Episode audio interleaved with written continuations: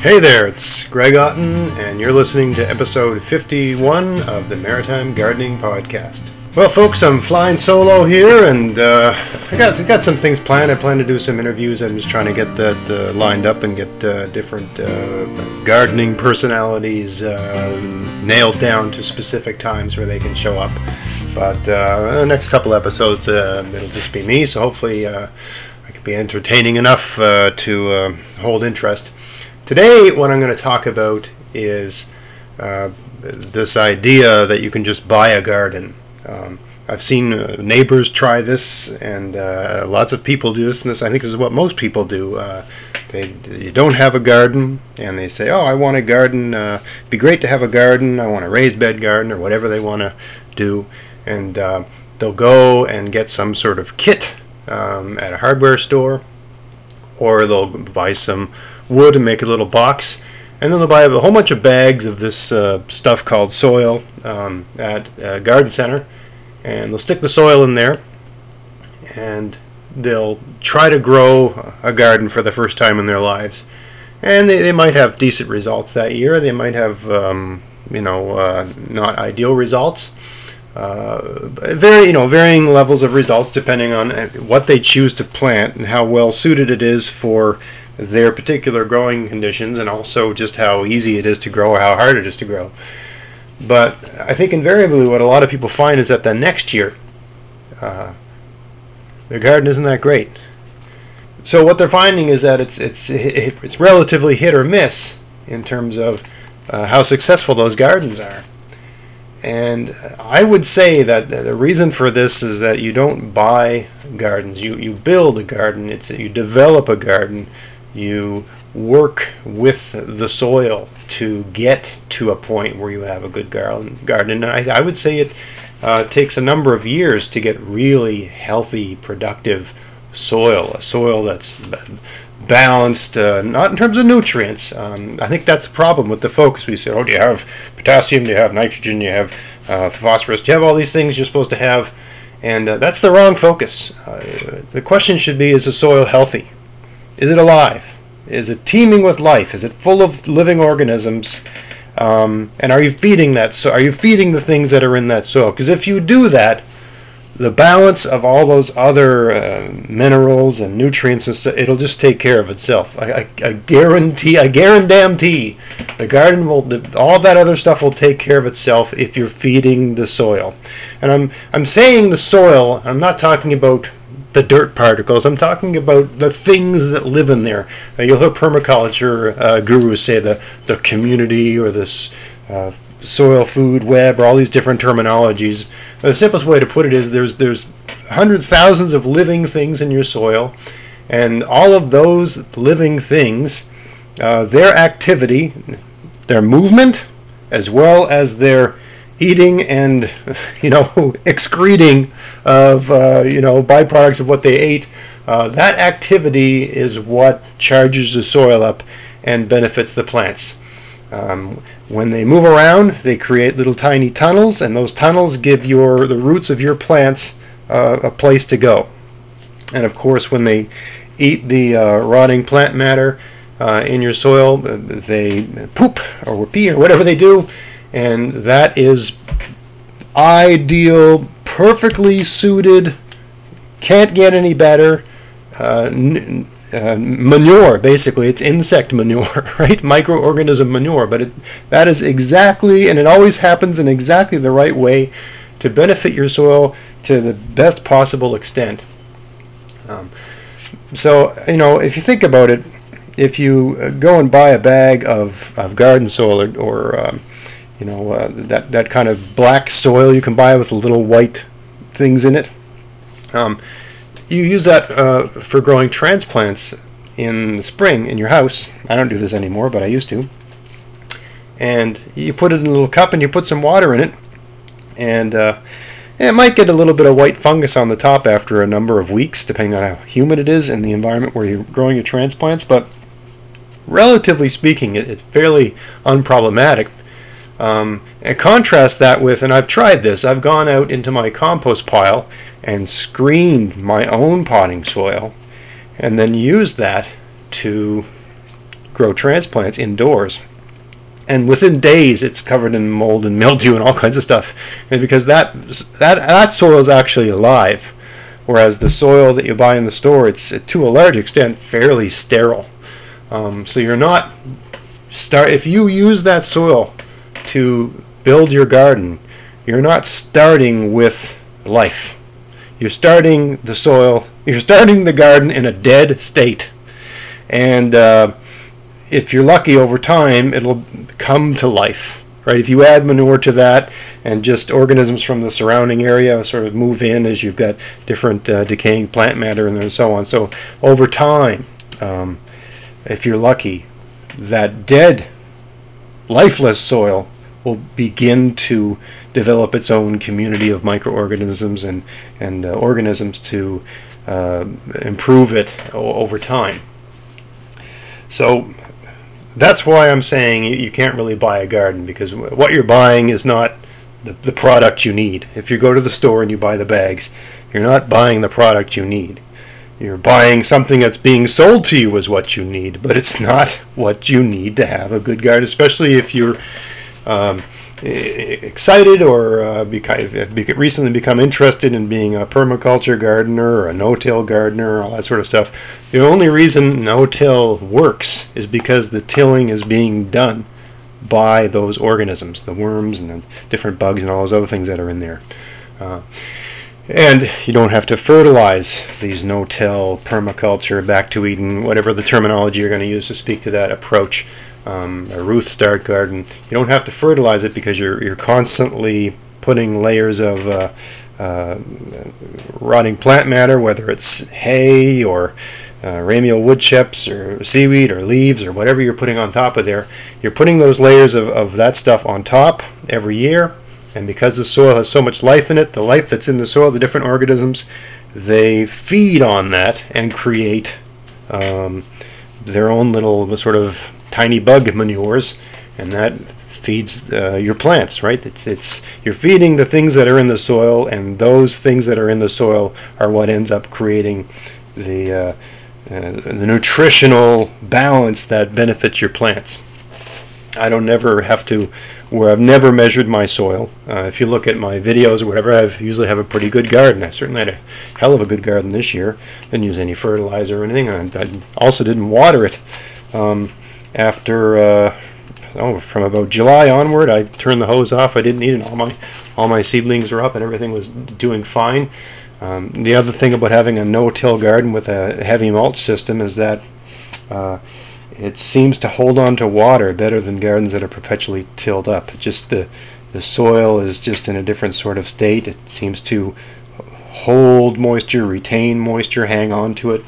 I don't know if you've ever seen this phenomenon with bare earth, but if you've got bare earth and no mulch, and it's been dry for let's say let's say the sun's been beating on it in a week, and if you pour a bucket of water on it, the water will roll across the top um, and it won't even penetrate. You know, roll. Let's say you've got a garden like that that's on a bit of a slope. If you pour that bucket of water on top of that garden, the bare earth garden, it'll roll right down the garden and off the side. And you poke your finger down, you realize uh, the water might have gone a quarter inch deep. It didn't penetrate the soil at all. There's something about tilling soil that gives it this bizarre. Uh, you know, I'm not going to bother going to the science of it, but it gets, sort of gets this bizarre sort of waterproof quality.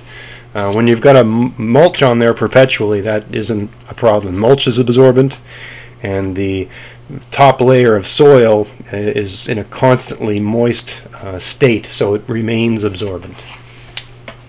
Anyway, so that's why you can't buy a garden, and you can't buy an instant garden.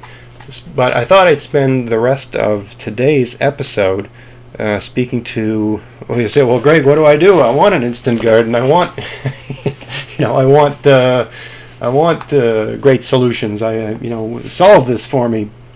Um, so here is what I would propose you do, and I'm, I'm planning to shoot a video um, sometime uh, in the next few days where I do this. Um, you can you can do the hugelkultur approach. is very labor intensive. It takes about two hours to make a hugelkultur garden. I'm ta- when, I, when I use the word garden, I'm speaking to a plot that's let's say four by eight, right? And I like dividing gardens up into plots like that because um, it, it compartmentalizes the effort. If, if you you know if you want to get into gardening, maybe this fall you build a couple of those plots and see how that goes.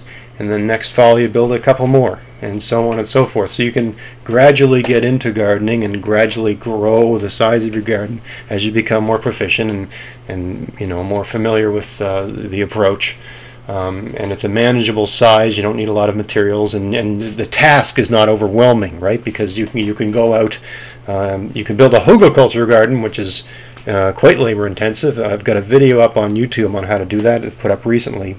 Uh, a hugelkultur garden, you, you dig the soil up about a foot deep, you throw a bunch of rotten wood and leaves and stuff like that in the hole, and then the soil that came out you put back on top, and you plant in that soil.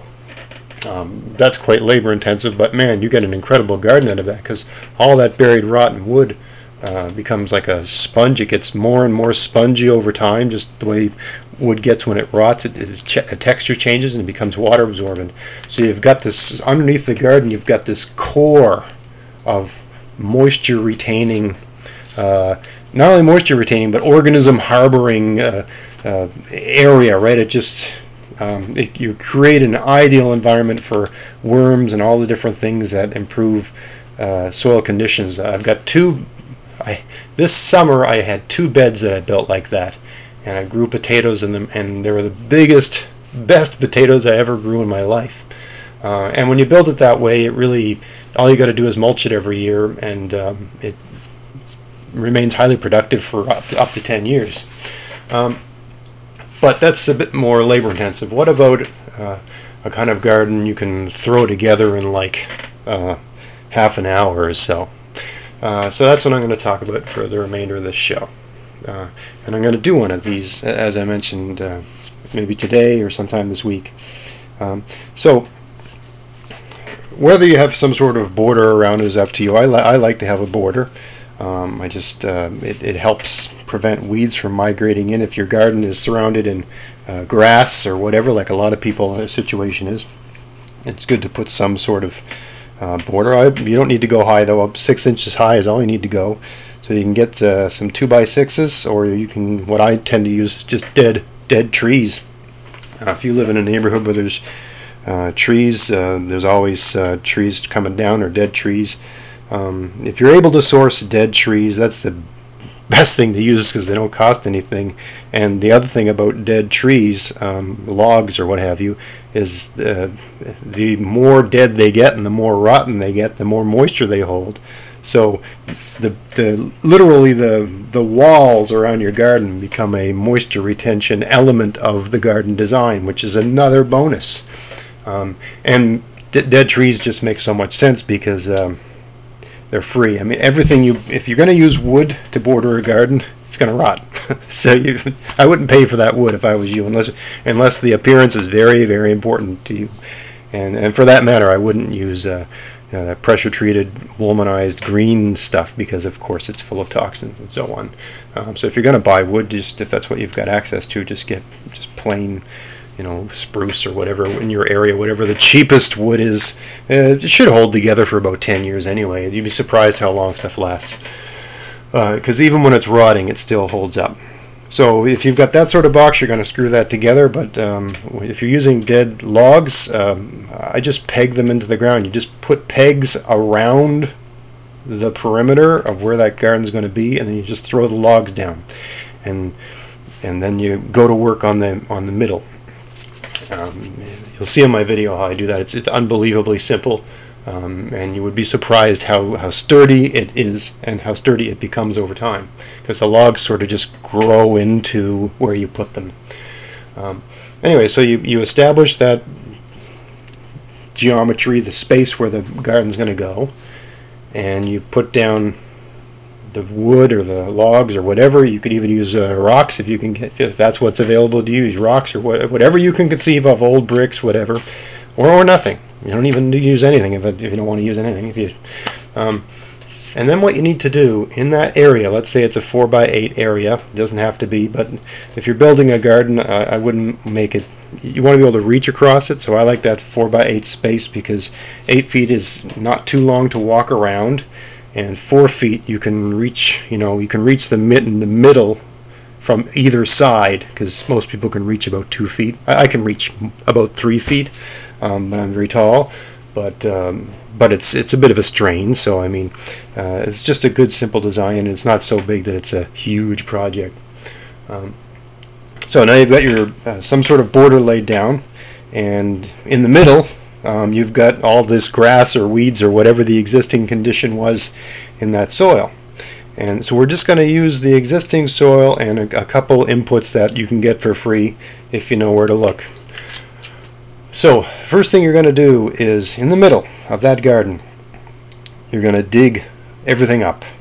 Okay, you're going to dig up about from six to eight inches of the soil up. Dig it up. And what you're going to do, dig it up and put it in buckets or dig it up and put it on top of a tarp or something like that. And what you want to do is shake all the soil loose from whatever weeds were growing in that. So separate the weeds from the. Uh, there's lots of different ways to do this, but in my opinion, this is the easiest. Um, there's another way to do it too. Uh, I'll explain later. Um, anyway, dig all that up, separate the plants and their roots from the actual soil. So you've got two piles now, a bunch of weeds and plants and roots and sort of organic matter, and all the soil that came out of all of that. Okay. So then, so now you've got a hole, like a shallow grave sort of thing inside your box, and you've got two piles, weeds and a bunch of soil. And that's going to be fairly good soil because it's it's just had grass growing on it or weeds growing on it. It's basically, if you think about that, it's been on a field that's lied, fa- lied fallow. So it should be, if there's stuff growing in that soil, it's reasonably good soil. Um, all, you know, all things being equal. So uh, what you do next is you take all those weeds that you separated from um, the, the soil and throw them in the hole. The next thing you do is you source some, uh, I say horse manure, any kind of manure will do, but horse manure is usually free. Um, um, any horse stable would be glad to let you take take some away. So for an area like that, you'd need oh two good sized buckets. Um, two like a what kind of bucket? Like a uh, something about the size of uh, twice the size of a laundry basket. Um, so like four laundry baskets worth of manure, maybe a little bit more. Or to put it another way, this is a simpler measure: two wheelbarrow fulls. Okay, so you take two wheelbarrow fulls of manure and dump them on top of the weeds.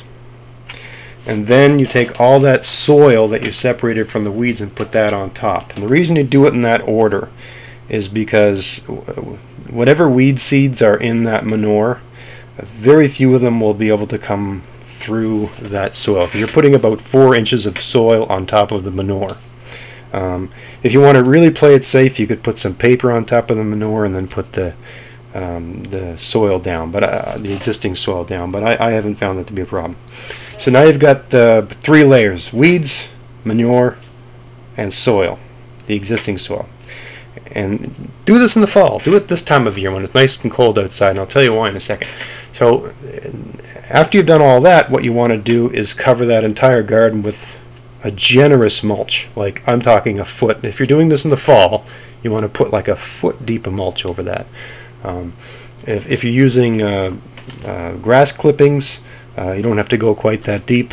Um, maybe uh, six inches. If you're using leaves, I'd say six inches is okay. If you're using hay, at least a foot, because hay really breaks down. You'd be surprised how much hay just goes down and seems to disappear. It disappears because everything that's in the soil loves eating dead grass, right? Because it was a grass ecosystem before you turned it into a garden. Um, so um, uh, spoiled hay you can usually also source at horse stables, and usually that is just being thrown away on the manure pile as well, and it tends to be all charged up with horse pee and all that other stuff. So it's a great resource. Um, but you cover that with um, the mulch, and then you just leave it all winter long.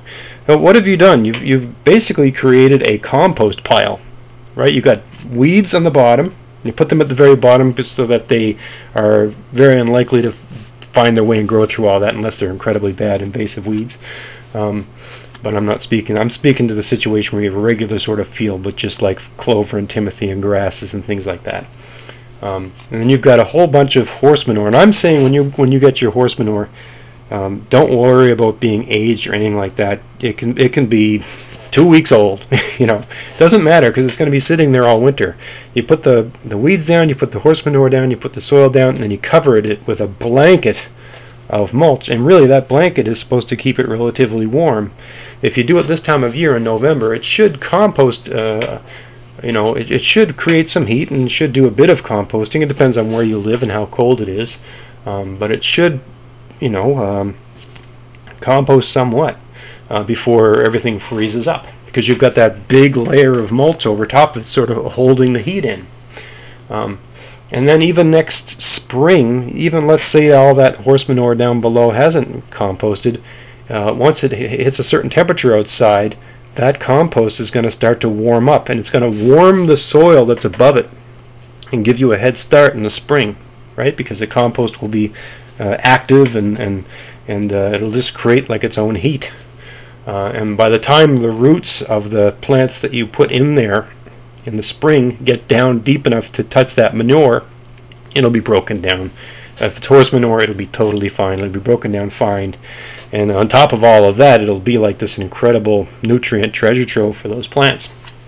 So um, you won't have to worry about uh, doing any sort of fertilization or anything like that. So anyway, that's, in my opinion, the best way to go about building a really good garden because you're, you're setting it up to have all the conditions that favor the, the organisms that improve soil. Um, you're not buying anything. You're using your existing soil, which already has organisms. It's already alive, right? Unless, unless, unless your backyard is just like a desert. But if you're using existing soil and it's already got weeds and stuff growing in it, it's already a, a living system. And if it's got weeds growing in it, it probably hasn't been tilled for a long time either. So it's probably you know, fairly good, you know, fairly good. And even if it isn't the eye, the best soil with the best nutrients, the fact that you've put it over top of a whole bunch of manure and rotting plant matter, um, all the worms and all those sorts of things will will just develop that soil into uh, ideal soil in a very short order. Um, and you're going to keep mulching that, so you're going to be applying nutrition on top all the time. Um, so you're going to continue to feed those organisms, and it'll just get better and better and better over time. And I think you'll find if you try that and do it this fall, because um, it just makes sense. Why? I mean, you're you're just giving. Why do it in the fall? So the garden has that much. The soil in the garden has that much more time to get established, to start becoming um, that uh, that sort of uh, that community of living organisms. That uh, you're giving it more time to set itself up to be the kind of environment that uh, perpetually produces good soil, healthy soil. So that's why you'd want to do it in the fall. Aside from the fact that it's just it's going to make next spring easier because you'll be that much more ahead of the game. All you got to do is plant. Right? You just move the mulch back, back and put some seeds down, or if you've got transplants, you just plug them in and um, move the mulch back around them. So that's the uh, that's the idea. That's the idea of for me the quickest.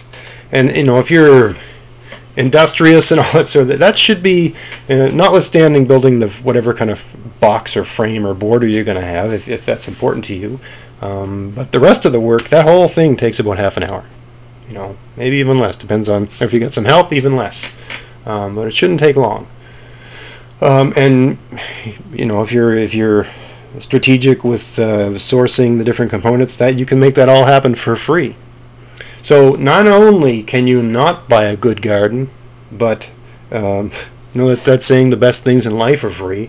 Um, the best gardens are developed for free. And I've got this theory, uh, a, mentality I use in my uh, my own uh, backyard, where my garden always has to give back more than I put in. I always get more food. The value of the food I get out of my garden is always greater than the value of the uh, expenses. I don't value my time because I just consider that exercise. I'm out there getting exercise and fresh air, and it's good, uh, good for me uh, psychologically, and it's cheaper than a therapist. um, so I don't, I don't put a value on the time because no one would be paying for me for that. You know, if it's a Saturday afternoon at three in the afternoon, no one's paying me that time of the week anyway, right? It's my time, and that's how I enjoy spending it. Um, but the garden always gives me back more than way more than I put in. I get probably a, thousand, a couple, a thousand or a couple thousand dollars worth of food out of my garden every year. Um, uh, I have to sit down and do the math on that, but uh, at least a thousand dollars worth of. Food. It's got to be more than that. Um, anyway, I get a, I get good value out of my garden, and I, you know, last year I might have put twenty, thirty dollars into my garden, um, in terms of uh, you know seeds and a couple different things like that. Um, so uh, yeah, it's you know you always get back more. An even easier way to build a garden, uh, I don't find it, it's quite as good, but it can work as can work well. Is, is similar sort of thing, except um, instead of uh, this is even easier. Um, instead of digging up the existing soil, um, you make your box. You put some heavy paper like those leaf bag, that sort of paper. You put that paper down over the existing weeds, and you fill the box with manure, two wheelbarrowfuls at least of uh, horse manure and then you put uh, heavy paper over the manure, like that leaf bag paper, and then cover the whole thing with hay. And then next uh, spring, when you want to plant, um, you just if the paper's still there, if the paper hasn't broken down, uh, you just you just cut slits or holes in the paper to put your plants in. Um, and if the paper isn't there, you, you want to pull the mulch off because it, it's going to grow weeds because it's raw horse manure. So you just pull the mulch off. Uh, if you're using horse manure, you're probably going to be using uh, spoiled hay, and put another layer of paper over that whole garden and put the mulch back to hold the paper down from blowing away. And just either cut lines in the paper to put the seeds down in rows, or cut holes to pop your transplants in. Or if you're planting things like squash, where you'd only have one or two every couple feet anyway, you just you know cut a little hole in there and put that seed in. And that way, all the weeds uh, that are in that manure um, they'll try to grow, but they'll hit that paper and, and they'll die long before the paper breaks down and, and rots. So um, that's the idea, and uh, uh, give it a try if you haven't tried that before. Uh, you know, I've spoken to many of these uh, approaches um, uh, in previous shows, but not with this particular focus on You've got no garden, you want a garden, but you want a good garden. You don't want some poor substitute, poor facsimile of a garden. You want to build really good soil, but you don't want to take five years to do it. if you watch uh, some of these uh, uh, permaculture gurus, they create the impression that all you need to do is throw down a pile of mulch, and then after a year you can push the mulch back, and you'll have this incredible soil underneath the mulch. Um, and, and, perhaps that's possible um, in certain locations or certain parts of the world or whatever, but I, I have personally tried that.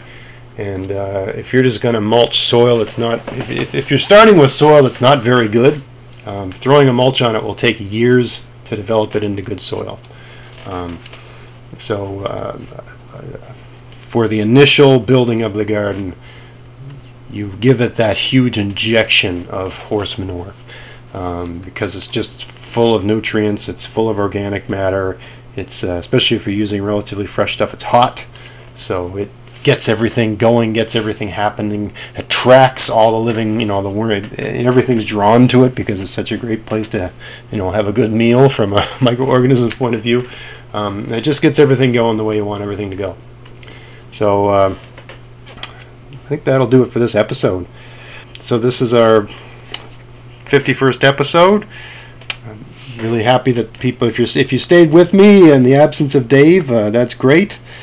I'm happy to say uh, we've got about 500 subscribers on the YouTube. It's not viral by any stretch of the imagination, but you consider I had less than 50 this time of year. That's I'm really happy with uh, that, and something like 40,000 views, lots of Facebook followers, and uh, a lot of people participating in the online discussions and so on. So that's all great stuff. And there's people from all over the world basically uh, uh, tuning in to uh, compare notes and share experiences. So that's just uh, uh, great stuff. And I'm really grateful for the continued listenership and viewership. So I think that's going to do it for this week. Hope that was helpful.